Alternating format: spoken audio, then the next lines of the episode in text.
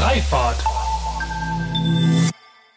Ich, ich, glaube, ich hoffe, dass, dass unsere Gesellschaft, das sind wir manchmal Konsumentenpräferenzen, was ja einer der Kerntreiber für die Mobilitätsrevolution sein wird, dass unsere Gesellschaft da massiv umdenkt, dass einfach bestimmte Dinge sozial nicht mehr akzeptabel sind. Und ich glaube, das wird, das wird auch dazu führen, dass sich die, der Regulator wiederum, und das ist so ein bisschen das Zusammenspiel der Kräfte, dass der Regulator sich deutlich wohler fühlen wird, bestimmte Dinge vielleicht einzuschränken, zu verbieten oder zumindest sehr, sehr teuer zu machen. Willkommen zu einer neuen Folge von Freifahrt, dem Interview-Podcast für eine neue und zukunftsfähige Mobilitätskultur. Mein Name ist Sebastian Hofer und hier frage ich mich und meine GesprächspartnerInnen sinnbildlich jede Woche wieder, weshalb es in Holland und Dänemark eigentlich selbstverständlich ist, mit einem Lastenfahrrad unterwegs zu sein und wir hierzulande immer noch kostenlosen Parkraum als Grundrecht verstehen. Mit euch zusammen möchte ich unser aktuelles Verständnis von Mobilität auflösen und an einer wünschenswerten Zukunft unserer Fortbewegung basteln. Von Mikromobilität bis zum Hyperloop. Und deshalb spreche ich mit allerlei klugen Köpfen, die uns auf neue Gedanken und Wege bringen wollen. Welchen Einfluss haben Konsumentenpräferenzen auf mutige Regulationen? Sind Mobilitätsangebote der Automobilindustrie eigentlich alles nur Nebelkerzen? Und wie beschleunigen die Corona-Krise und die Klimakrise die Mobilitätswende? Genau darüber spreche ich in dieser Folge mit Kersten Heinecke, dem Leiter des Center for Future Mobility bei McKinsey.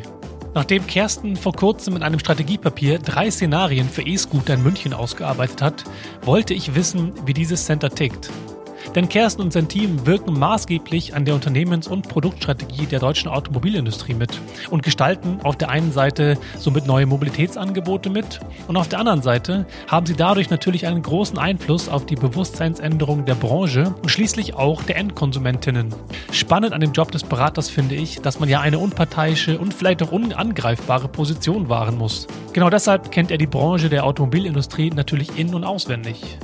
Ich wollte ein bisschen aus dieser von vielen geliebten und von ebenso vielen kritisierten Welt erfahren und streiten. Nur leider hat das nicht so richtig funktioniert. Vielleicht ist das ja gerade das Talent oder die Kerncharakteristik eines Unparteiischen. Und das soll nicht heißen, dass Kerstin nicht hier und da klar Stellung bezieht und ein sehr, sehr angenehmes Gespräch entstanden ist. So sprechen wir über seinen eigenen Sinneswandel in den letzten Jahren und über das Umdenken als Grundlage für die Mobilitätswende, motiviert durch den Klimawandel über das Mobilitätsbudgetprogramm bei McKinsey, über die Konsequenzen aus Corona für Mobilitätsangebote und darüber, dass die meisten von uns mehr Automarken aufzählen können als Fahrradmarken und dass solche kombinierten Angebote aus Auto plus Scooter oder Auto plus Fahrrad aus einem geliebten deutschen Autohaus ein nicht zu unterschätzendes Potenzial haben, die zweirädrige Welt jenseits des Autos kennenzulernen. Doch bevor es losgeht, möchte ich euch meinen Supporter für diese Folge vorstellen. Und das ist Free Now. Wie schon einmal in Folge 33 erklärt, trenne ich meine Gespräche ja sehr deutlich von werblichen Inhalten, um den unabhängigen Charakter zu wahren. Zur Finanzierung von Freifahrt biete ich Unternehmen aber die Möglichkeit, separat Werbung zu machen. Und in Folge 30 habe ich ja schon mit Alexander Mönch, dem General Manager von FreeNow für Deutschland und Österreich, darüber gesprochen, wie FreeNow nun zum multimodalen Mobilitätsanbieter wird. Und genau deshalb heißt die App auch nicht mehr MyTaxi. Neben Taxi und Ride gibt es nun weitere Angebote. Seit einigen Wochen ist es ganz einfach möglich, auch E-Scooter, Carsharing, E-Bikes und auch E-Roller tiefenintegriert über die FreeNow App zu buchen. So erreicht ihr euer Ziel, wann und wie ihr es am liebsten mögt und zahlt ganz einfach ohne Bargeld per App. Das Thema Mobility as a Service und die Geschäftsmodelle und auch der Marktfortschritt sind ja ein immer wiederkehrendes Thema bei Freifahrt. FreeNow prescht nun mit ihrem umfangreichen Angebot in beeindruckendem Tempo voraus und baut damit nicht nur ein europäisches Gegengewicht zu den amerikanischen Konkurrenten, sondern setzt zudem die Benchmark für andere Aggregator-Apps. Wenn ihr mehr darüber erfahren wollt, hört doch direkt rein in Folge 30 und ladet euch außerdem die FreeNow-App direkt herunter und probiert es selbst aus. So, und jetzt wünsche ich euch viel Spaß mit Kersten Heinecke, dem Leiter des Center for Future Mobility bei McKinsey. Ich würde mal mit einer These starten, und zwar, ähm, wenn man mal weit rauszoomt auf die Mobilitätsbranche und vor allem auf die Automobilindustrie, dann sehen wir bei den entstehenden Geschäftsmodellen meiner Beobachtung nach ähm, entweder solche, die die Hoheit des Fahrzeuges in altbekannter Form und Komfort ähm, bewahren sollen oder ausgezeichnet ausgezeichnet vermarktete Nebelkerzen. Wie siehst du diese Hypothese? Würdest du die bestätigen oder würdest du da entschieden entgegen argumentieren wollen? Also ich würde, ich hätte drei Gedanken dazu. Ich glaube, ja. Wir sehen viele Geschäftsmodelle und auch viele Companies, die in ihrer, in ihren Investorenpräsentationen sehr stark den Wert des Luxusautos, des Premium-Autos oder eben den Wert des individuellen Autos in den Vordergrund stellen. Ich würde beim Thema Nebelkerzen in Anführungsstrichen äh, dagegen halten, dass äh, ja, das sind, das sind sehr viele Geschäftsmodelle, die wahrscheinlich heutzutage noch keine oder eine sehr schwierige Profitabilitätssituation haben und in die schon sehr viel Geld geflossen ist, die aber andersrum ja auch aus dem Grund Geld bekommen. Also man kann natürlich immer argumentieren, eine Company, die kein Geld verdient heute, das kann ja nie was werden. Die Frage ist aber, sind diejenigen, die in diese Company investieren, alle bescheuert? Und ich glaube, es ist arrogant oder wäre arrogant zu behaupten, dass jeder, der in ein Geschäftsmodell wie Uber oder was auch immer investiert, bescheuert ist, weil das würde ja auch bedeuten, dass die Leute, die in Google investiert haben, als das noch kein Geld verdient hat, und das war ja auch eine lange Zeit so, oder in Amazon investiert hat, ähm, als das noch kein Geld verdient hat, dass die auch bescheuert gewesen wären. Und ich glaube, da zeigt zumindest die heutige Realität, dass dem eben nicht so war.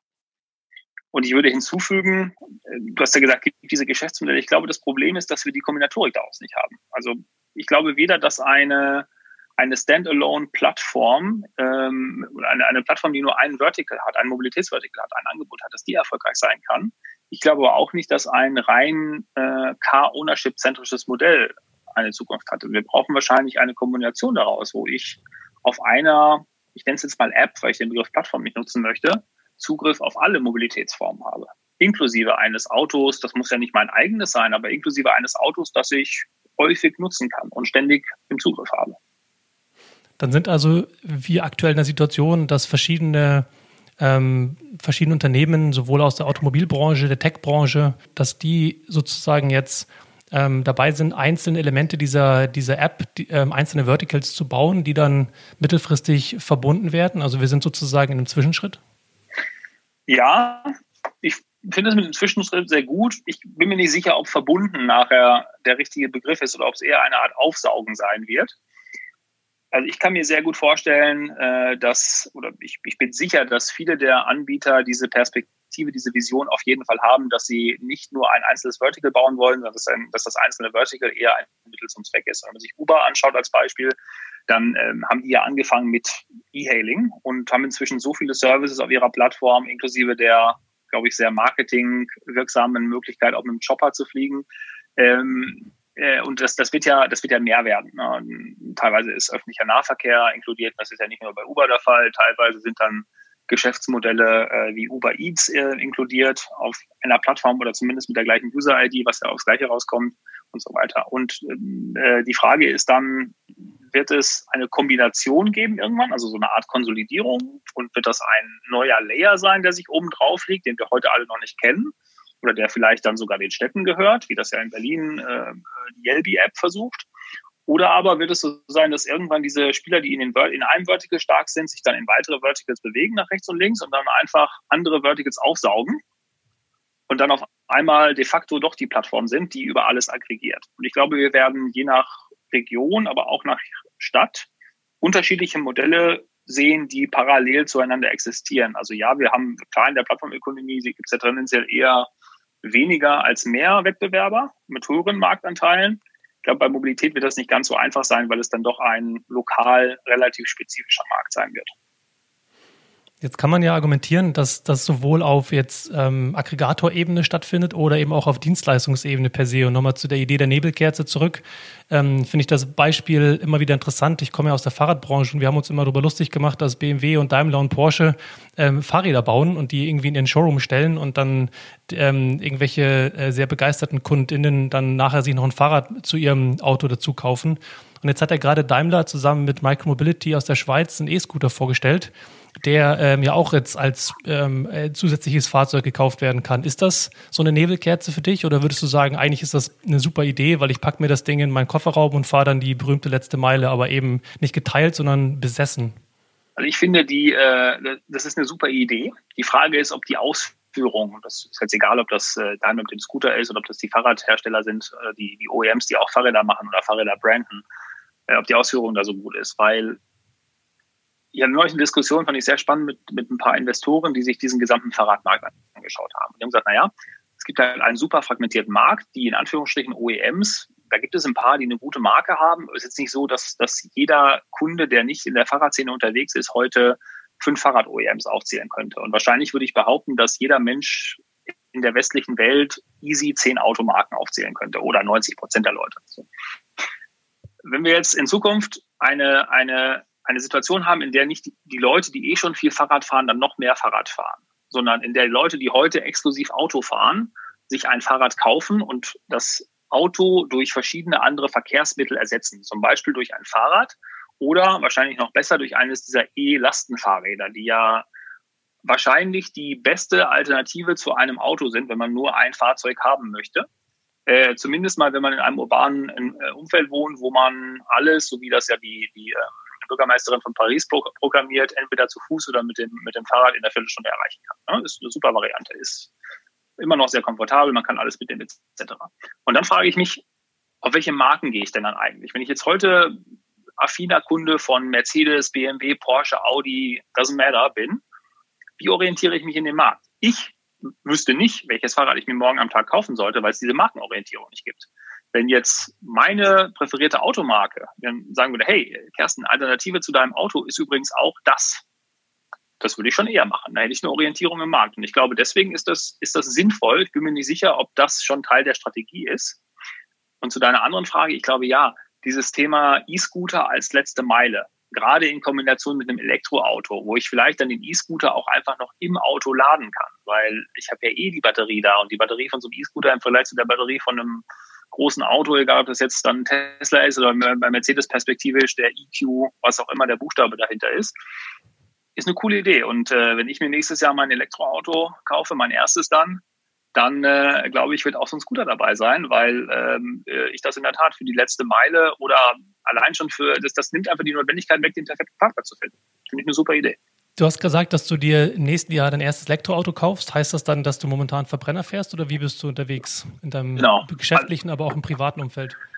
Ich, also ich, ich, ich habe einen Verbrenner als Dienstwagen. Das liegt daran, dass ich das Auto gekauft habe oder bekommen habe als Dienstwagen vor inzwischen über zwei Jahren. Da muss ich ganz offen sagen, war die Elektrowelt in Deutschland eher Tesla oder nichts. Ähm, ich habe mich aus Loyalität zur deutschen Autoindustrie dann für ein äh, Fahrzeug des Herstellers meines Vertrauens entschieden. Ähm, und äh, auch aufgrund der Tatsache ganz offen, dass es die Option von eben den, den deutschen Automarken nicht gab. Ne? Nichts gegen Tesla, das sind tolle Autos, aber ich bin, bin dort loyal gewesen zu meiner Marke. Das ist, by the way, auch der Grund, warum ich glaube, dass, ähm, äh, dass ähm, in Zukunft die, äh, dass die, dass die Elektropenetration deutlich hochgehen wird, eben weil wir jetzt Marken haben, die höheres Vertrauen in der Bevölkerung genießen. Und nochmal, das ist überhaupt nichts gegen Tesla, ganz im Gegenteil. Tolles Auto, super Marke und die Story ist genial. Aber es ist trotzdem einfacher, von der etablierten Marke ein, äh, von der Marke des Vertrauens ein Elektroauto zu kaufen, als von einer ganz anderen neuen. Und das heißt, zur Frage, ein Fahrrad oder ein Elektroauto, es geht alles von der guten deutschen Automobilmarke aus, oder? Das, formulieren wir es anders. Ich glaube, es gibt sehr viele Leute, die immer noch der guten deutschen Automobilmarke ähm, vertrauen das ist, glaube ich, auch richtig so. Und ich glaube, wir alle leben in Deutschland gut davon, dass das so ist. Äh, und zu deiner Frage, wie ich unterwegs bin, bei mir ist das eine Kombination. Ich bin ja geschäftlich, unabhängig, wenn, wenn wir jetzt mal Corona ausblenden, sehr viel unterwegs, viel natürlich mit dem Flugzeug unterwegs, äh, dann auch viel mit dem Taxi am Zielort. Ich habe meine Mobilität insofern ein bisschen umgestellt, als dass ich ähm, äh, den klassischen Beraterrollenkoffer, den man ja quasi bekommt, wenn man als Unternehmensberater irgendwo anfängt oder sich kauft, äh, jetzt ausgetauscht habe gegen eine Reisetasche weil ich die Reisetasche an den linken äh, Teil des Lenkers vom E-Scooter hängen kann und die Aktentasche an den rechten. Und dann kann ich solche Strecken wie ähm, vom Bahnhof zu unseren Büros oder auch Strecken von unserem Büro zum Klienten, wo das kurze Entfernungen sind, immer mit dem E-Scooter fahren. Und das mache ich sehr gerne und sehr regelmäßig. Das hat in unserer äh, äh, Finanzabteilung, die die Spesenquittung bei uns abrechnen, ein bisschen zur Verwirrung geführt, weil die mit den 3-Euro-Beträgen und 1,50 Euro Beträgen irgendwie wenig anfangen konnten und sich gefragt haben, wer ist denn eigentlich dieser Tier oder dieser Leim oder dieser Bird oder fünf andere. Aber ich mache das sehr gerne und sehr häufig und finde das äh, eine deutlich bessere Variante als irgendeine Strecke dann mit dem Taxi zu fahren oder äh, ja oder auch als zu laufen ganz oft. Bist du dann ein Vorbild dann bei, bei euch im, im Future Center for Mobility oder bei, McKinsey generell oder ist es mittlerweile schon fast etabliert, dass äh, diese Form von, dass E-Scooter tatsächlich ein Ersatz sein kann für jetzt Taxifahrten in der Stadt? Also unter meiner Kohorte an, an Leuten, die schon so lange bei McKinsey sind und eigentlich eher schon da zum alten Eisen, zumindest mal was das Alter angeht. Wir sind ja eine, äh, eine sehr junge Durchschnittstruppe vom Durchschnittsalter her. Ähm, da wahrscheinlich schon. Da gibt es wahrscheinlich wenige andere, die das machen. Ich glaube, ich war nicht der Erste. Ja? Also ähm, äh, es gab dann doch jemanden in der Spesenabrechnungsabteilung, die das schon mal gesehen hatten, weil es einen anderen Kollegen gab, der das schon vor mir gemacht hat, muss ich, muss ich sagen. Ja. Ähm, aber äh, und bei den jungen Kollegen setzt sich das durch, vor allem für den Weg ähm, äh, ins Büro etc. Wir haben, wir hatten bei uns, haben bei uns seit Jahren ein Dienstwagenprogramm. Ähm, und dieses Dienstwagenprogramm war also der Klassiker. Ja. Also bei uns, ich erinnere mich noch, mein erster Tag vor zehneinhalb Jahren, da haben im Büro dann am ersten Freitag erstmal eine Stunde Zeit gehabt. Äh, da haben 80 Prozent der Kollegen erstmal ihren Dienstwagen konfiguriert für die Bestellung. Ja. Und die anderen 20 hatten, haben das nicht gemacht, weil die ihn schon bestellt hatten vorher, weil die clever waren. Ja. Ähm, wir haben das äh, vor ein paar Jahren geändert, unser Dienstwagenprogramm, und haben jetzt so eine Art Mobility äh, Flatrate-Programm, wo du quasi ein bestimmtes Budget hast. Und das kannst du investieren in, egal, kannst Zug fahren, kannst den Mietwagen nehmen, kannst E-Hailing machen, Carsharing machen, Bar, äh, äh, Flixbus fahren oder Fernbus fahren, etc., E-Scooter fahren und reichst einfach die Quittung ein und da, die laufen dann gegen dein Budget. Und das ist hatten, quasi eine, eine, eine Allowance gegenüber als Alternative zum Dienstwagen oder ist es für alle in einer gewissen, in einem gewissen Level ähm, zugänglich oder wie kann man sich das vorstellen? Genau, ist eine Allowance statt Dienstwagen. Also du entscheidest dich, entscheidest dich bei uns, ähm, ob du einen Dienstwagen möchtest, ein Dienstfahrrad möchtest, eine Bahncard möchtest oder eben dieses Mobility-Paket.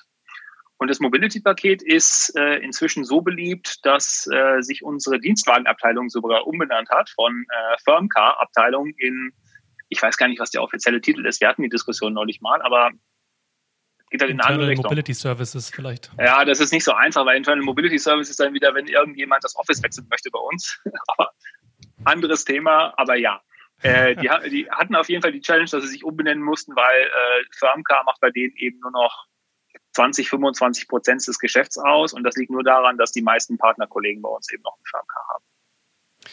Ist das wiederum im Gesamtkosmos von McKinsey ein Sonderfall? Also jetzt mal quasi auch, ähm, können wir mal starten in Richtung, was eigentlich dieses äh, Future Center for Future Mobility, das du ja leitest bei McKinsey ausmacht und jetzt mal auch wieder mit der Hypothese gestartet, dass ihr als, als Pioniere für das Thema der neuen Mobilität wahrscheinlich sehr offen seid gegenüber solchen ähm, Mobilitätsdienstleistungen und deswegen sehr gerne nachvollziehbarerweise so ein Budget nutzt im Gegenzug zu einem monomodalen Dienstwagen. Also ähm, zwei Fragen Fragen quasi kombiniert. Das eine ist, ähm, erzähl mal ein bisschen was bitte über, wie dieses Center aufgebaut ist, seit wann es das gibt und ähm, wie sich das sozusagen darstellt und ähm, gerne auch dann einflechten, ob dann diese Art von Mobilitätsbudget, ähm, Attraktivität bei euch äh, besonders ausgeprägt ist.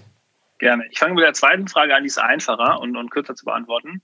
Das hat bei uns mit Center oder nicht Center wenig zu tun. Die jungen Kollegen vor allem und dann nochmal einmal mehr die Kollegen, die in Berlin wohnen, äh, sind dem extrem offen und das ist bei uns eher eine Altersfrage, in Anführungsstrichen, oder eine Zugehörigkeitsfrage und dann auch eine Berlin- oder Nicht-Berlin-Frage als alles andere. Wir haben natürlich ohnehin einen starken Bias dazu, dass das eine sehr hohe Take-Rate nimmt, dieses Mobility-Paket, weil wir alle, also die meisten, viel, sehr viele Leute bei uns sind halt irgendwie unter 30, haben dementsprechend auch in der Regel keine Kinder, sind montags bis donnerstags außerhalb von Corona in irgendeiner Form unterwegs und leben in Großstädten. Von daher ähm, äh, ist es einfach deutlich einfacher, diese neuen Moden zu nutzen. Und dann wird bei uns jeder natürlich qua Geschäftsreise sehr häufig mit dem Thema Taxifahren, äh, äh, ja, kommt damit in Kontakt und kennt auch, auch Uber schon seit Jahren etc. Von daher würde ich sagen, haben wir dann eine relativ hohe Adoption Rate äh, in der Gesamtbevölkerung, wenn man so möchte, und nochmal stärker unter den jüngeren Kollegen. Und im Center for Future Zwischenfrage nochmal kurz, wie, wie, wie hoch ist das Budget, wenn ich fragen darf? Ich kann es dir ehrlich nicht sagen. Ähm, es ist aber so, dass du also die, so, die Kollegen, die das ausgerechnet haben bei uns, die haben den Wert des Dienstwagens damit verglichen und haben das äh, angesetzt. Und die Tatsache, dass ein sehr, sehr hoher äh, Anteil der Kollegen das macht, also mehr als die Hälfte von den jungen Kollegen das macht, deutlich mehr als die Hälfte das macht, zeigt, glaube ich, dass es ein guter Deal ist. Aber es ist nicht möglich, weil du gesagt hast, man muss sich auch äh, entscheiden zwischen dem Dienst äh, Dienstwagen oder dem Budget. Das heißt, ich kann eigentlich das Budget nicht nutzen, um damit ein Fahrrad zu leasen? Das ist jetzt eine sehr gute Frage. Ähm, Ich glaube nicht, weil in der Tat ist es so, dass wenn du bei uns ein Dienstfahrrad haben willst, du dann äh, dieses Fahrrad, ganzes Fahrrad wird quasi gekauft und du musst das auch ganz normal versteuern, wie du auch einen Dienstwagen versteuern würdest. Klar, Natürlich deutlich günstiger. Ja, ja. Genau. Ähm, die andere Logik ist nicht da, aber du bringst mich auf einen guten Punkt. Ich glaube, es ist an der Zeit, jetzt mal wieder unser Dienstwagenpaket beziehungsweise das Mobilitätspaket einem weiteren Review zu unterziehen ähm, ja, ich, bitte. Ich rufe, na, ich rufe nachher mal unseren Thomas Dietze an, der freut sich wahrscheinlich. Ich glaube, der zittert jetzt gerade schon, ja, er hat schon keinen Bock auf die Diskussion. Aber ja, in der Tat macht das, äh, in der Tat macht das sehr viel Sinn, ja, auch solche, in solche Logiken zu gehen. Und ja, du willst ja so ein bisschen, glaube ich, darauf hinaus, die Frage, sollte man nicht eigentlich irgendwelche Subscription-Pakete etc. oder Gesamtpakete fördern? Und eigentlich klar, genauso wäre es. Ne? Also normalerweise wären wir der Klassiker dafür, mit einer Company X nennen wir sie mal Sixt oder wem auch immer, wer auch immer sowas anbietet, so eine Mobility Flatrate auszuhandeln und das dann zu machen. Ähm, und ich bin mir sicher, jetzt unabhängig, ob das dann Sixt ist oder ob das ein Automobil-OEM ist oder wer auch immer, dass das bei uns sehr, sehr viele Kollegen auch gerne machen würden. Okay, fantastisch. Sehr gerne äh, für diesen Tipp, diesen Hinweis. Mal gucken, ob ihr das umsetzt. Ich freue mich ich gerne über das Feedback. Ich berichte dir genau. dann, wie es war. Sehr schön. Vielen Dank dafür. Dann lass uns doch mal einsteigen in das, in das Center. Gerne.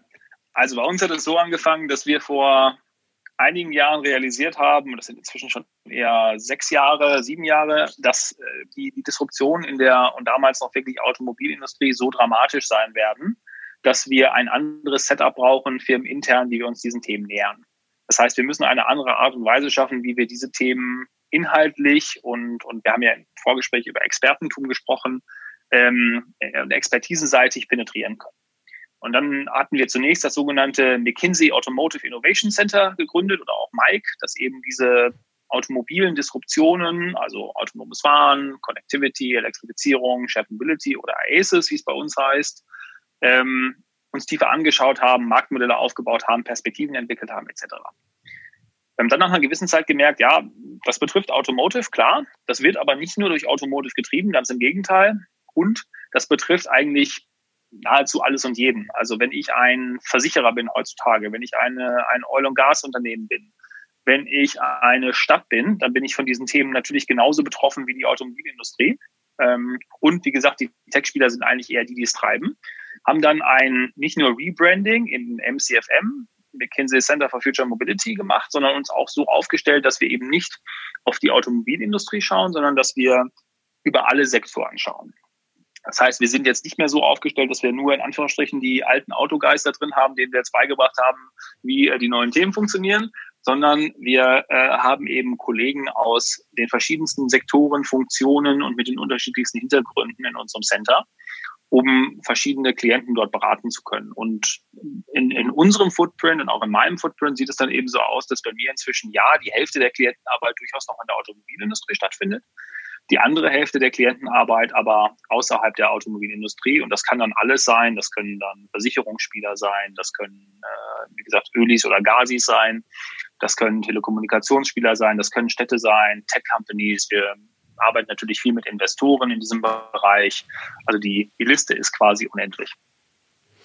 Jetzt habt ihr in eurem Promo-Video, ähm, sprecht ihr selber davon, dass ihr mit äh, 17 von den World's Top 20 Automotive Companies und Key Stakeholdern zusammenarbeitet und eben auch von ähm, Industrien im Public Sector. Und ich fand die, die, die Priorisierung interessant, dass ihr explizit 17 von 20 Top Automotive Companies nennt und danach sozusagen alle weiteren zusammenfasst äh, mit Ober, dem Oberbegriff und nicht dort explizit auch nochmal sagt, welche fünf von X ähm, ähm, ähm, Insurance Companies oder vielleicht sogar im Public Sector, welche, um welche es sich genau handelt. Und ich habe mich so ein bisschen gefragt, ob nicht die nach dem im Sinne von groß und groß gesellt sich gern, dass ihr ja wahrscheinlich ähm, primär für Unternehmen arbeitet, die sich das erstens leisten können, die aber auch sozusagen durch die Heritage und die Kompetenz, die McKinsey ja zweifelsohne mitbringt, ähm, man sich sozusagen gemeinsam ähm, auf Augenhöhe begegnet und gemeinsame Sachen macht. Und gerade wenn man überlegt, oder mein Blick auf die, die Welt schon äh, sich ähm, so darstellt, dass auf der einen Seite sehr groß etablierte, finanzstarke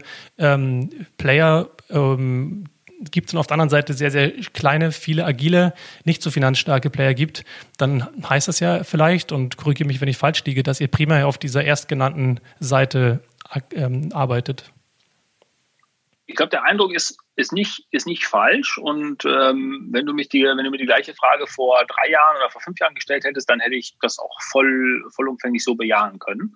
Es hat sich nach meinem Dafürhalten weiterentwickelt. Also du sprichst einen zweiten Punkt an, den ich jetzt auf meine Liste schreibe. In der Tat ist es so, dass wir gerade dabei sind, unser in Anführungsstrichen Promo-Video zu aktualisieren. Äh, und in der Tat stammt dieses Promo-Video noch aus einer Zeit, als wir mehr Automotive als MCFM waren oder mehr äh, äh, in einer Industrie fokussiert waren als in anderen. Ne? Und das ist halt die klassische McKinsey-Denke. Du sagst immer, ja, in diesem Sektor, wie viel bedienst du da eigentlich, statt über alle zu schauen. Ich glaube, da hat sich aber die Firma in den letzten vor allem drei Jahren und auch mit unserem äh, aktuellen Managing Director sehr stark geändert.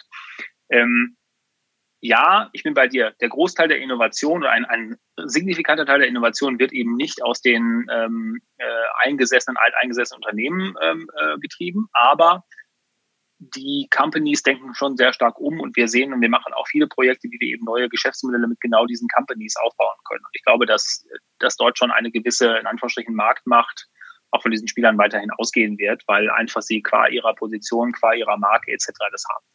Wir ähm, haben inzwischen auch kreative Modelle, wie wir mit kleineren Companies arbeiten können, Startups arbeiten können etc. Ähm, und das, das tun wir natürlich auch, weil wir sicherstellen wollen, dass wir uns verbreitern. Aber wir müssen natürlich auch am Puls der Zeit bleiben und wir müssen mit den Leuten arbeiten, die an vorderster Front unterwegs sind. So, das waren natürlich lange die klassische, die klassischen Industrieunternehmen. Das sind aber in vielen Themen eben heutzutage auch die Tech-Companies, die Startups etc. Und äh, uns hilft es eben, an allen Fronten in Anführungsstrichen arbeiten zu können, auf allen Seiten. Seiten klingt dann wieder so, ja, aber in, in allen Teilen der Industrie arbeiten zu können, weil ähm, ja, weil wir dann die verschiedenen Learnings auch über diese Arten von Spielern hin und her transportieren können, weil natürlich können die Großkonzerne und die Alteingesessenen sehr, sehr viel von der Tech-Szene und von der Startup-Szene lernen. Ich glaube, das ist, gilt andersrum aber nicht mindestens genauso, aber das gilt andersrum zu einem gewissen Teil auch. Ja, absolut. Also ähm, die, na klar, die, die Wirtschaftskraft, die etablierte ähm, ja, Marke und das Wissen über Prozesse und Produktentwicklung oder auch dann Fahrzeuge beispielsweise bauen zu können, ist ja ein unschätzbarer Wert. Ähm, die, die Kritik, die häufig gerade gegenüber der Automobilindustrie formuliert worden ist die letzten Jahre, ist ja, dass sie beispielsweise den, den Wechsel zur Elektromobilität ja, verschleppt oder verhindert oder verschlafen, eins von den dreien wahrscheinlich haben. Und ähm, nicht gerade diejenigen sind, die innovieren. Oder wenn sie quasi jetzt ähm, ähm, Dienste auf den Markt bringen, dann ähm, mit, einem gewissen, mit einer gewissen Vorsicht oder wieder zurücktreten. Stichwort bei Drive Now, dass dann gesagt wird, äh, wir sind irgendwie, was war das? Wir sind der Flugzeughersteller, wir sind sozusagen Airbus und nicht die Lufthansa, im Sinne von, dass wir halt Fahrzeuge bauen, aber nicht Mobilitätsdienstleistungen. Gerade an dem Zeitpunkt, wo man vielleicht sagen könnte, jetzt wird es irgendwie interessant.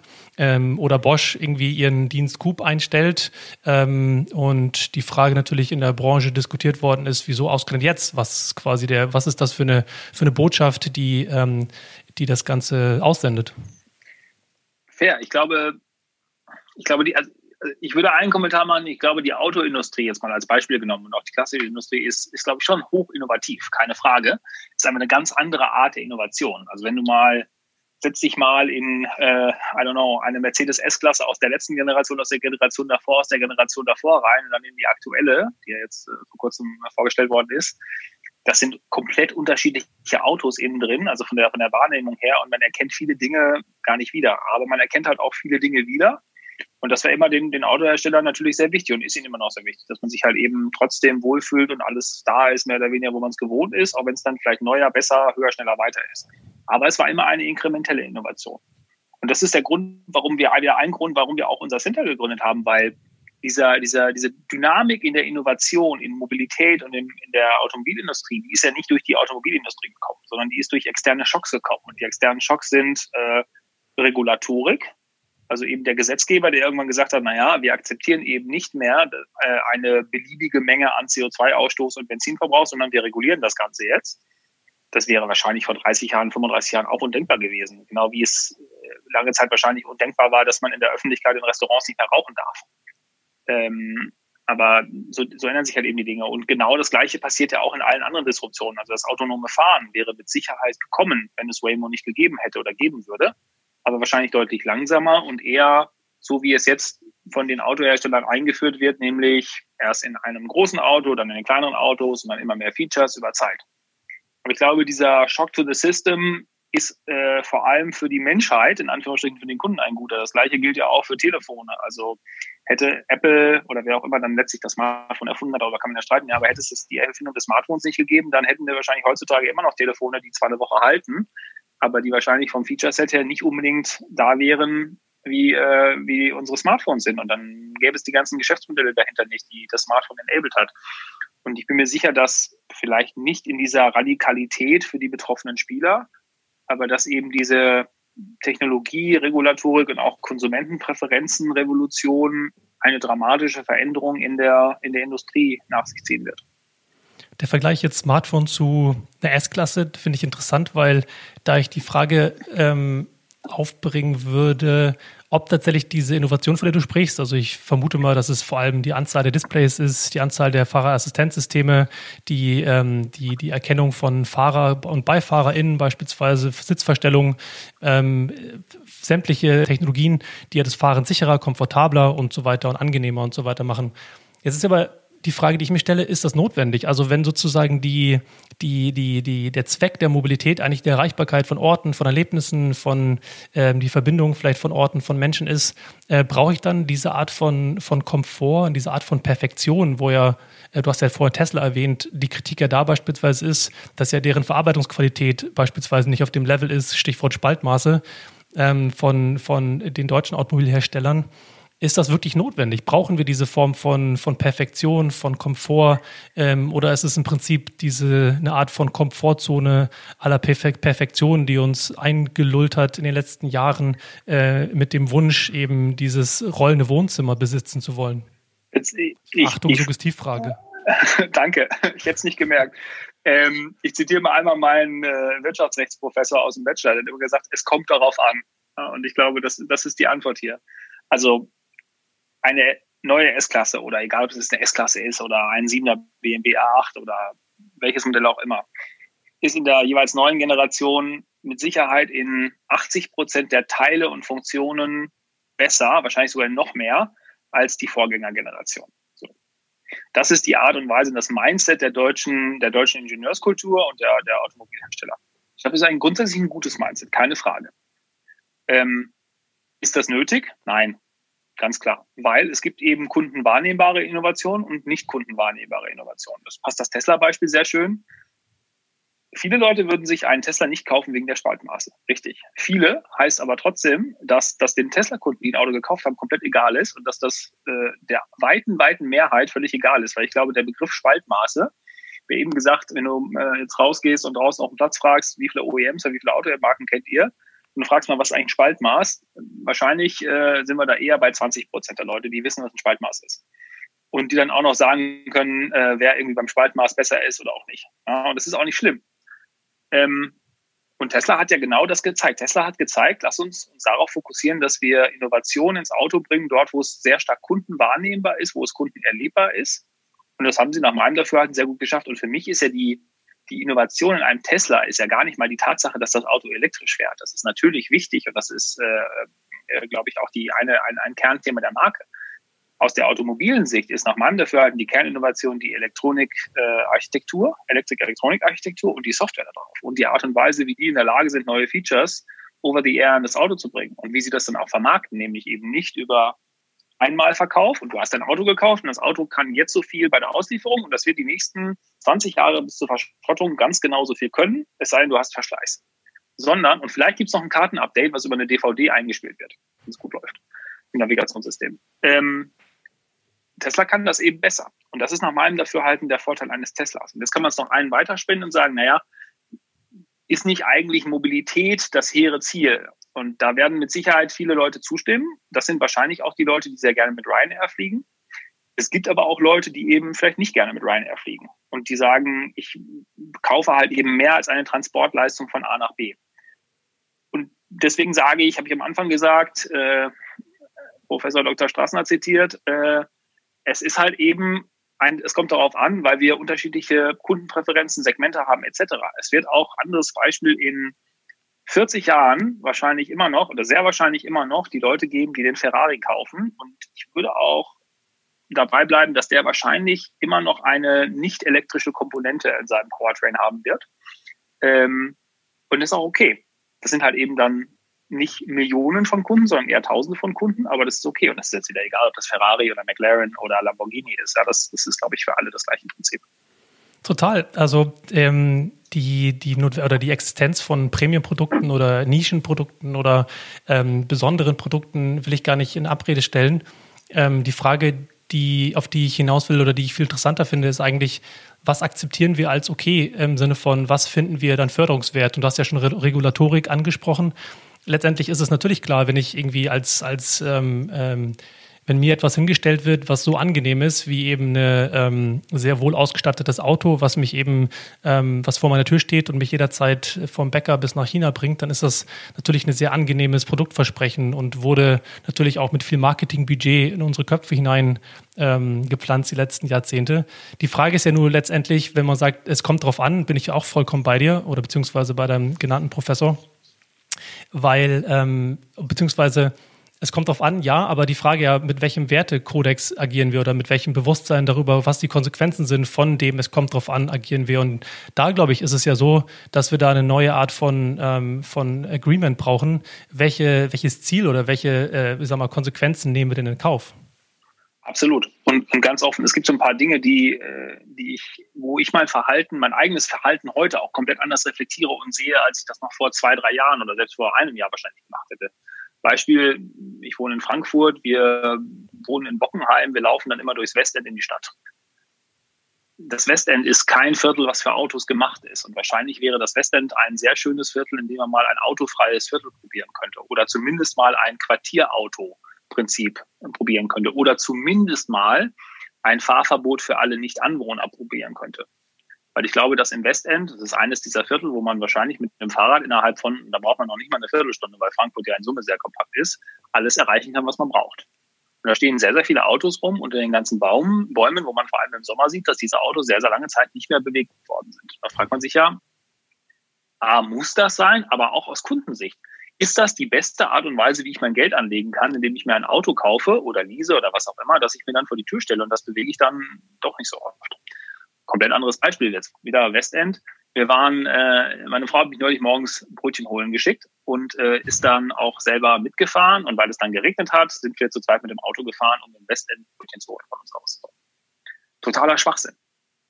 Totaler Schwachsinn. Ist, ja. ganz ehrlich, das, ich habe mich auch, ich habe mich fast geschämt, weil der Bäcker war an einer großen Straße, ich konnte da nicht parken. Ja? Meine Frau ist ausgestiegen, hat dann irgendwie Brötchen geholt.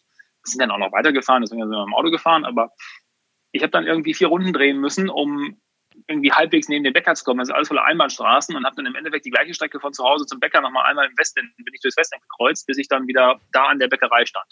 Und ich wollte eben, ich habe mich sehr, sehr schlecht gefühlt, jetzt einfach an der Straße anzuhalten, auch wenn Sonntagmorgens um äh, 8 Uhr war und es hat geregnet, es war eh keiner auf der Straße. Trotzdem fand ich nicht in Ordnung. Ich rege mich inzwischen ganz offen darüber auf, wenn äh, in Frankfurt auf der Hochstraße ja, die Leute mit ihrem oder auf der Goethestraße mit ihrem Auto lang prollen und durch diesen, durch diesen Lärm die anderen Menschen belästigen. Das ist genauso, wie wenn jemand, und das, damit habe ich aber auch persönliches Problem in der Öffentlichkeit raucht und eben mit diesem Qualm andere Menschen in irgendeiner Form belästigt. Und ich glaube, wir haben in der Gesellschaft schon, schon ein, hoffentlich ein Umdenken. Und wie gesagt, ich bin da mit meinem Auto, ich möchte mich jetzt nicht irgendwie als, als Vorbild oder sowas zeigen. Ich habe ein Auto, was äh, mit Sicherheit nicht umweltfreundlich ist, ähm, was ich halt nächstes Jahr ändern will äh, und werde. Ähm, aber äh, ich, ich, ich glaube, ich hoffe, dass, dass unsere Gesellschaft, das sind wir manchmal Konsumentenpräferenzen, was ja einer der Kerntreiber für die Mobilitätsrevolution sein wird, dass unsere Gesellschaft da massiv umdenkt, dass einfach bestimmte Dinge sozial nicht mehr akzeptabel sind. Ähm, und ich glaube, das wird, das wird auch dazu führen, dass sich die, der Regulator wiederum, und dann ist es so ein bisschen das Zusammenspiel der Kräfte, dass der Regulator sich deutlich wohler führen wird, bestimmte Dinge vielleicht einzuschränken, zu verbieten oder zumindest sehr, sehr teuer zu machen.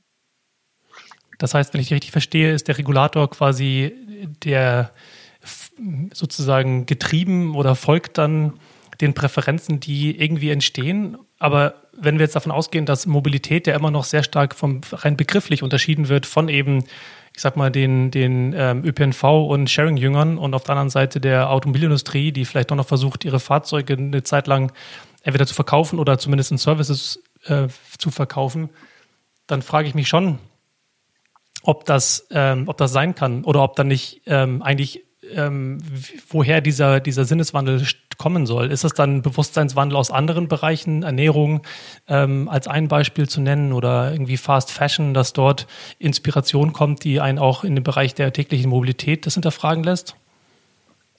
Ich glaube, der Kerntreiber ist der Klimawandel für alles. Und das Bewusstsein, das wir als Bevölkerung entwickeln, egal ob das jetzt durch Greta Thunberg ist oder durch andere Dinge entwickeln und entwickelt haben für den Klimawandel. Also, Aber ist ob man das jetzt genug? Also sind die Konsequenzen greifbar genug, dass man wirklich bereit wäre, sein, sein Auto eben stehen zu lassen? Ich bin da skeptisch. Ich weiß nicht, ob das in Deutschland der Fall ist, aber Kollege hat neulich einen Kollegen zitiert, der hat gesagt, naja, warum gibt es in Kalifornien jetzt eine, einen kommunizierten, ein kommuniziertes Datum, ab dem keine äh, Ice Vehicles, also keine äh, konventionellen Fahrzeuge mehr verkauft werden dürfen, weil es gerade dort Waldbrände gibt und weil der Klimawandel erlebbar ist. So.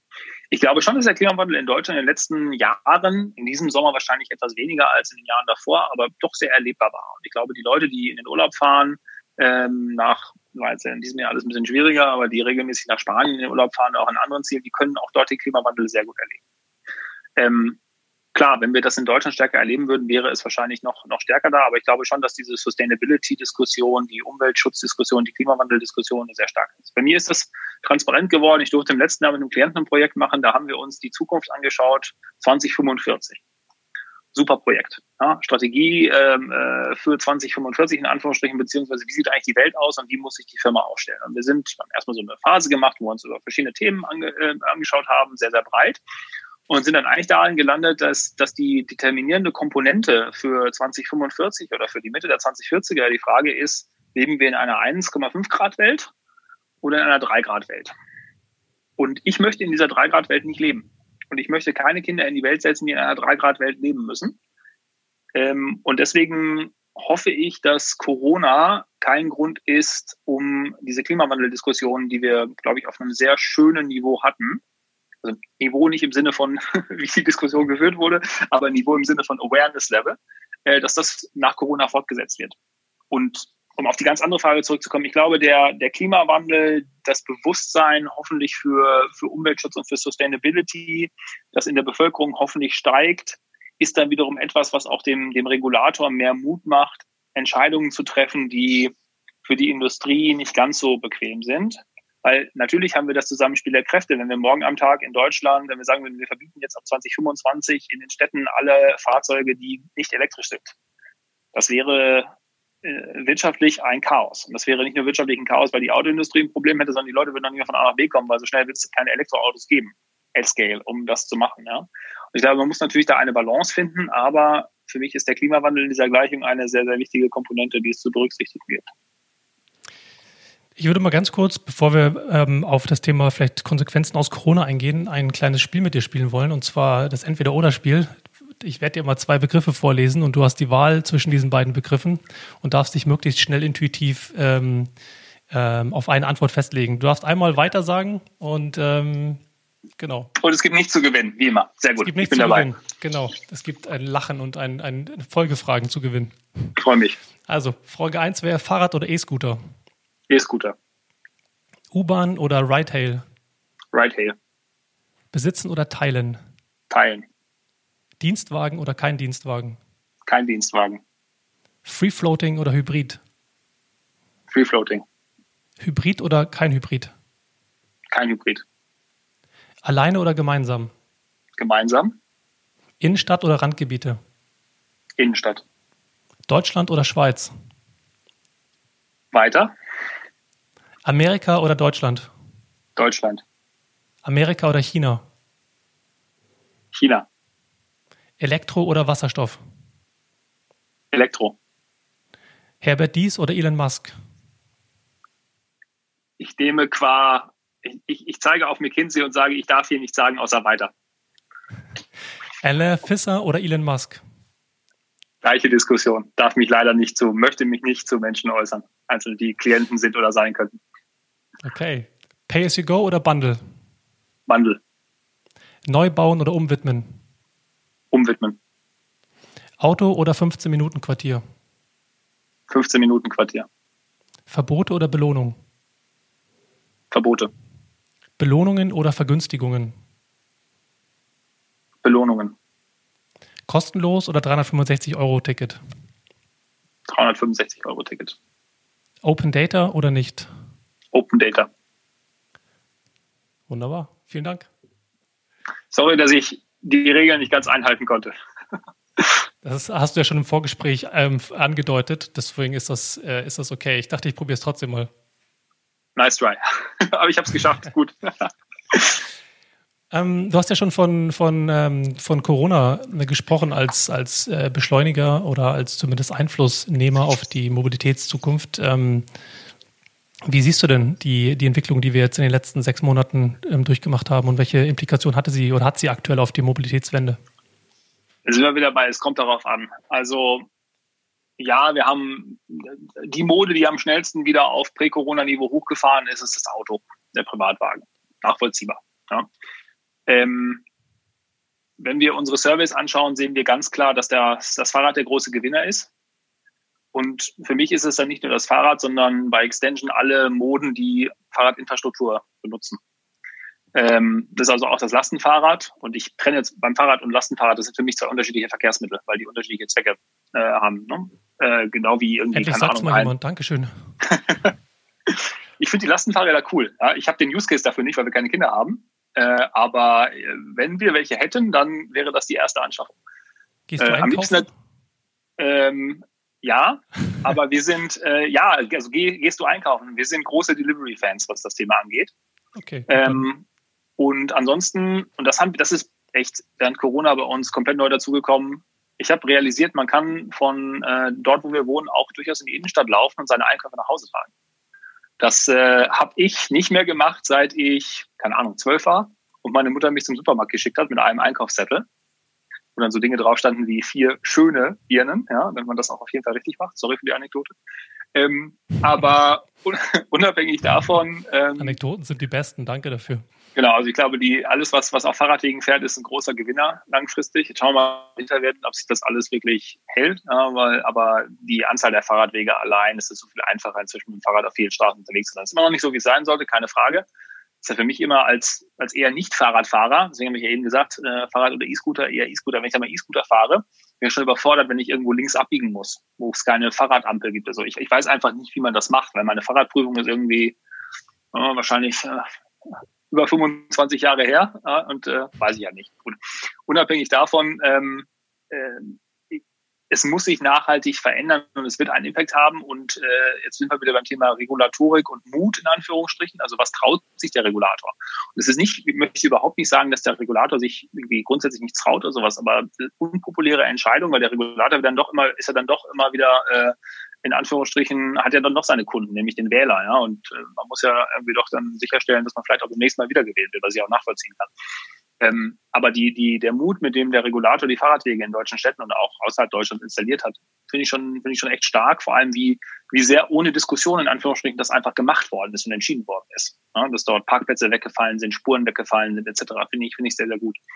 Und deswegen, wir hatten Anfang im, im, im März, als Corona in Anführungsstrichen dann so richtig aufkam, als, die, als der Lockdown kam, äh, haben wir die Diskussion gehabt, ist das jetzt beschleunigend oder ist das verzögernd? Und waren eher der Meinung, das ist verzögernd. Das Gegenteil ist eingetreten. Ähm, und das Gegenteil tritt ein für mich in der Mobilitätswende. Ähm, aber auch in der Frage, haben wir eigentlich PK in Anführungsstrichen schon gesehen? Also ähm, haben wir schon äh, den, den maximal, Maximalausschlag in der Anzahl verkauften Autos global gesehen oder nicht. Und auch dort hat Corona nach meinem Dafürhalten nochmal einen gewissen Impact gehabt und das Ganze im Zweifel vorgezogen. Du hast mal im Manager-Magazin im Interview gesagt, ähm, es gibt keinen Grund, warum die Ride-Hailing-Angebote nach der Krise nicht wieder voll zurückkommen sollten. Woran hast du da gedacht, als du das gesagt hast? An mehrere Komponenten. Ähm, ich glaube, der, der Mix, wie sich 100 Ride-Hailing-Fahrten vor Corona und nach Corona zusammensetzen, ist anders, wird anders sein. Ähm, warum? Weil die Geschäftsreisen, das wird dauern, bis die wieder zurückkommen. Und Ride-Hailing hat halt eben auch eine starke Geschäftsreisekomponente oder Trips, die passieren, weil jemand geschäftlich unterwegs ist. Ähm, das wird weniger werden. Ich weiß auch nicht, wie schnell das gesamte Thema Nachtleben, auch wenn das ja einige Leute weiterhin versuchen aufrechtzuerhalten, wieder so zurückkommen wird in diesem, in diesem Rahmen. Und das mit Sicherheit auch ein, ein starker Treiber für Ride-Hailing. Ich glaube, es wird dann aber durch andere Fahrten ersetzt, ähm, weil ich halt eben doch im Zweifel nicht den öffentlichen Nahverkehr benutzen möchte für bestimmte Trips, weil vielleicht dann doch auch äh, das Umdenken stärker passiert, die Leute eine Kombinatorik aus Fahrrad, Lastenfahrrad und dann eben gelegentlich mal Ride-Hailing, wenn es dann doch nicht anders geht. Oder weil natürlich das Auto ein sehr sinnvolles Verkehrsmittel ist, das ist ja gar keine Frage, ähm, äh, kombinieren wollen. Ja? Und deswegen glaube ich, dass das, wie gesagt, ich würde zu dieser Aussage stehen, es gibt keinen Grund, warum es nicht wieder voll zurückkommen sollte. Also gleiche Anzahl Fahrten aber eben andere Zusammensetzung der, der Use Cases, die hinter den Fahrten stehen und damit auch eine andere Zusammensetzung des, des Publikums. Aber das muss im Zweifel nicht schlechter sein. Ein anderen, ähm, anderes Zitat von dir, du hast mal gesagt, dass ähm, wir keine belastbare Untersuchung haben, Stichwort E-Scooter, ähm, die gezeigt haben, dass äh, E-Scooter Städte gefährlicher machen könnten. Beziehst dich, glaube ich, darauf auf die Kritik, die gegenüber E-Scootern geäußert worden sind und hast dann ja im Rahmen einer, einer, ja, eines Standpunktpapiers und von Szenarien für München habt ihr einmal ausgearbeitet, welches, äh, welche Szenarien möglich sind, je nach quasi Regulatorik, je nach infrastruktureller Unterstützung seitens der Stadt, welchen Mode-Share ähm, geteilte Mikromobilität und dort allen voran im E-Scooter spielen können.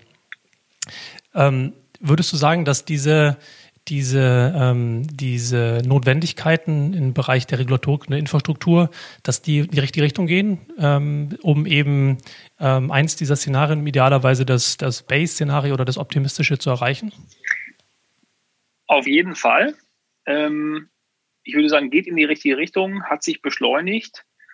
Es braucht wahrscheinlich noch deutlich radikalere ich weiß gar nicht, ob es dann Regulierungen sind oder Infrastrukturmaßnahmen vor allem sind, die das Ganze stärker befeuern. Und ich glaube, es braucht auch noch mehr auf der äh, multimodalen Integrationsseite. Was meine ich damit? Ähm, ganz banales Beispiel. Ich bin neulich aus der Stadt in Frankfurt. Ähm, ich war im Büro und war dann noch beim Friseur und wollte dann nach Hause fahren mit dem E-Scooter. Dann habe ich den E-Scooter genommen und bin auf der äh, Fressgas äh, aufgestiegen und bin nach 50 Meter wieder abgestiegen. Ich glaube, A, weil nicht, weil man da nicht fahren darf ähm, aber B, weil das, äh, das Kopfsteinpflaster so unangenehm gemacht hat. Da habe ich mich gefragt, warum gibt es eigentlich auf der großen Bockenheimer, also auf der Fressgas, ähm, keine, keinen Fahrradweg? Also einfach eine Spur in der Mitte asphaltiert oder wie auch immer man das dann technisch löst, wo man mit dem Fahrrad einfach durchfahren kann. Und ich glaube, diese Idee dieser in Anführungsstrichen Fahrradautobahnen oder Fahrradachsen durch die Stadt, dass wenn wir das haben, sobald wir das haben, ähm, wird es nochmal brutal verändern, wie viele Menschen wirklich mit dem Fahrrad fahren, weil das Fahrradfahren einfach deutlich sicherer, angenehmer und dann im Endeffekt auch ganz viel schneller wird.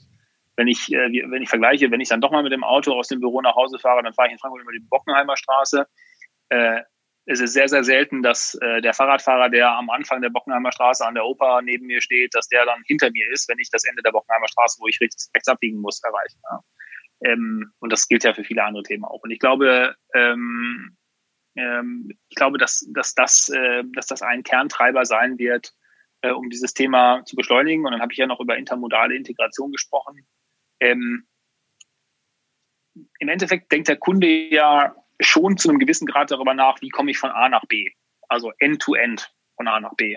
Und das Auto ist, in vielen Ländern ist es ja immer noch so, also wenn du mal Amerika nimmst, da Mobilität ist gleich Auto, weil da gibt es ja auch wenig anderes, zumindest mal jetzt außerhalb der großen Städte und New York ist natürlich immer noch ein extra Beispiel.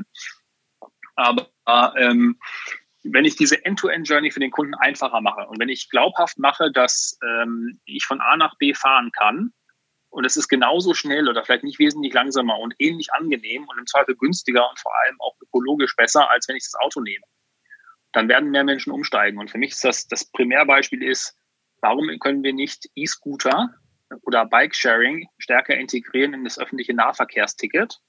Natürlich gegen einen Aufpreis. Die, die Spieler sollen ja auch äh, Geld damit verdienen können. Aber äh, warum, warum kann das nicht funktionieren? Und da gibt es erste Versuche, also oh, keine Frage. Da gibt es auch, auch Companies, die das machen. Aber ich glaube, das würde dramatisch etwas helfen, weil ich dann diese, das Problem nicht mehr habe, in Anführungsstrichen zur U-Bahn laufen zu müssen oder zum Bus laufen zu müssen und dann im Endeffekt doch deutlich schneller bin. Weil natürlich ist die U-Bahn auf der Strecke, wo sie fährt, das deutlich schnellere Verkehrsmittel als das Auto. Aber wenn ich mir die gesamte Strecke anschaue und jetzt nehme ich wieder meinen, meinen Arbeitsweg, ich muss halt eben, bis ich zur U-Bahn, bis ich an der U-Bahn bin, muss ich entweder Bus fahren oder erstmal eine Viertelstunde laufen. Wenn ich dann einen E-Scooter hätte, den man nehmen kann, wo ich weiß, der steht bei mir zu Hause, den kann ich an der U-Bahn abstellen, der ist im Ticket einigermaßen inkludiert und dann habe ich wieder einen, der auf mich wartet im Zweifel, um die letzten, ich weiß gar nicht, weit ist wahrscheinlich irgendwie 600 Meter nochmal zu fahren. Gut, das könnte man auch laufen. Dann wäre meine Wahrscheinlichkeit, dass ich die U-Bahn nehme, deutlich größer, weil ich habe auch keine Lust und jetzt habe ich noch den Luxus, dass ich im Büro parken darf. Aber ich habe auch keine Lust, morgens im Stau zu stehen. Es ist einfach unangenehm. Es ist eine absolut tote Zeit. In der U-Bahn kann ich wenigstens in der Zeit noch keine Ahnung was machen. Auf dem Scooter, weiß nicht, ob man das darf, aber könnte man theoretisch auch Musik hören zumindest oder Podcast hören. Soll auch schön sein. Ja, immer Podcast hören. Ähm, je mehr, desto besser. Spielt dort die Verfügbarkeit vor der Tür eine größere Rolle oder der finanzielle Faktor der Integration in ein Monatsticket? Wieder, es kommt drauf an. Ich glaube, das ist, das ist total individuell. Ähm, wahrscheinlich ist es die, verläss die verlässliche Verfügbarkeit ist das Thema, weil du triffst diese Entscheidung ja nicht, also du, ich zumindest, ich laufe nicht morgens aus dem Haus und überlege, okay, wie komme ich jetzt in die Arbeit, sondern die Entscheidung habe ich ja vorher irgendwie getroffen. Oder das ist ja auch im, bei den meisten Leuten ist der Arbeitsweg ja eigentlich jeden Tag der gleiche und auch immer das gleiche, der gleiche Modalmix. Ja, mhm. ähm, oder eben kein Mix, sondern die gleiche Mode. Ähm, wenn es eine Lösung gibt, und das gibt es ja teilweise mit äh, Set Departure Time etc., ja, ähm, äh, wo dir dein Smartphone morgens sagt, hey Kerstin, guten Morgen, für deinen Arbeitsweg ist heute übrigens das die beste, die beste Option, die kostet dich so und so, aber kostet dich gar nicht, weil die ist ja dein Monatsticket inklusive. Und übrigens, da du heute E-Scooter fahren äh, solltest, solltest du bitte eine Jacke mitnehmen, weil es ist draußen irgendwie 13 Grad. Ähm, wenn ich das hätte, würde ich sagen, super, ist doch klasse. Da hat einer für mich mitgedacht, hat mir das abge, abgenommen. Ja. Ich weiß, dass das mit Technologie alles geht. Und ich glaube, die, die Chinesen, wenn wir eben über China gesprochen sind, da deutlich weiter von ihrer technischen Integration und von diesen langen, verknüpften Kundenreisen über mehrere Plattformen hinweg, als das in Deutschland vor allem der Fall ist. Ich glaube, das, das Angebot, da würden auch alle Leute sofort umsteigen. Oder nicht alle Leute, aber sehr viele Leute würden, würden sofort umsteigen, wenn es sowas geben würde. Das reduziert auf jeden Fall die Hürde, das stimmt. Klar, genau. Und noch ein anderes Thema da, das, ist auch, glaube ich, weil du hast ja gefragt, es ist ein Kostenthema. Ja, Kosten sind ein Thema. Aber ich würde behaupten, wer in einer Großstadt unterwegs ist und mit dem Auto per se jede Strecke fährt, ich glaube nicht, dass das Auto, äh, vor allem wenn es dann doch nicht, nicht wenig gefahren wird von der Distanz her, dass das Auto wirklich das günstigste Verkehrsmittel ist. Das ist nur ein Verkehrsmittel, wo mindestens 80 Prozent der Leuten überhaupt nicht transparent ist, was es kostet. Weil die Leute immer nur die inkrementellen Kosten sehen. Die Leute sehen ja beim Auto eigentlich nur die Kosten fürs Benzin.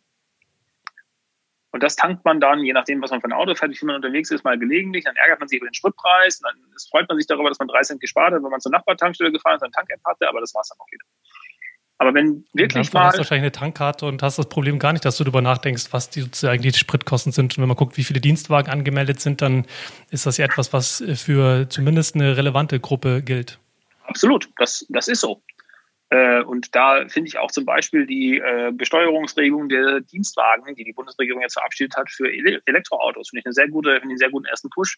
Man könnte jetzt auch noch darüber diskutieren, dass man das vielleicht querfinanziert, indem man andere Dienstwagen stärker besteuern, aber ich möchte mich nicht zu politisch Oder zumindest Hybride aus der Regelung rausnimmt.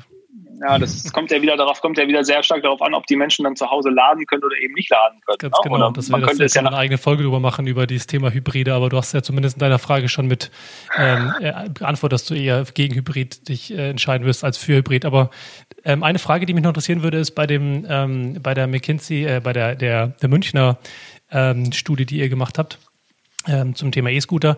Wie wurde das aufgenommen? War das, ähm, hat da die Stadt ähm, kurzfristig danach das KVR sich irgendwie gemeldet und wollte tiefer einsteigen? War das eine Beauftragung oder wie wurde das, ähm, diese, ähm, ja, diese Szenarien, wie wurden die aufgenommen?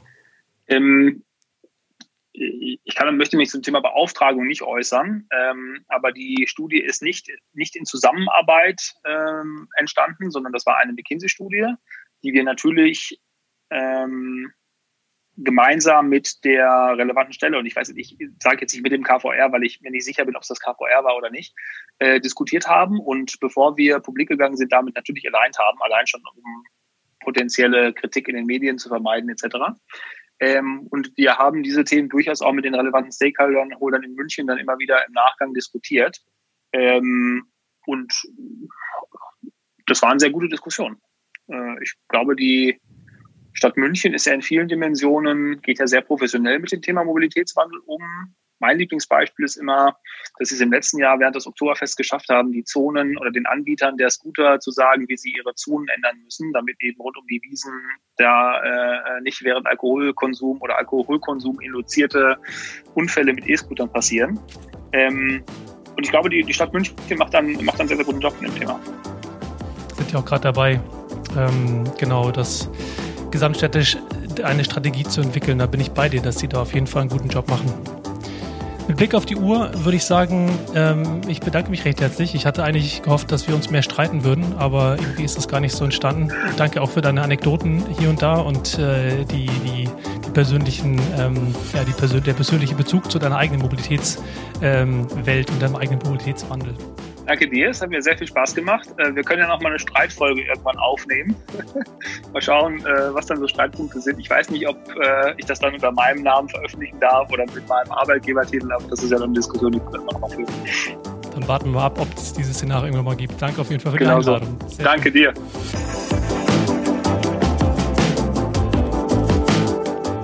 Danke vielmals fürs Reinhören. Wie fandest du die Folge? Gab es Kritikpunkte, Fragen oder Ergänzungen? Dann schreib mir doch direkt. Ich würde mich freuen. In der nächsten Folge spreche ich dann mit Eva Friedrich und Sascha Meyer von Moja darüber, wie On-Demand Ride Pooling letztlich ein riesiges Optimierungsproblem ist und wie sich Moja vom klassischen ÖPNV abgrenzt. Oder eben auch nicht. Wenn euch das interessiert, dann empfehle ich euch wärmstens nächste Woche wieder einzuschalten.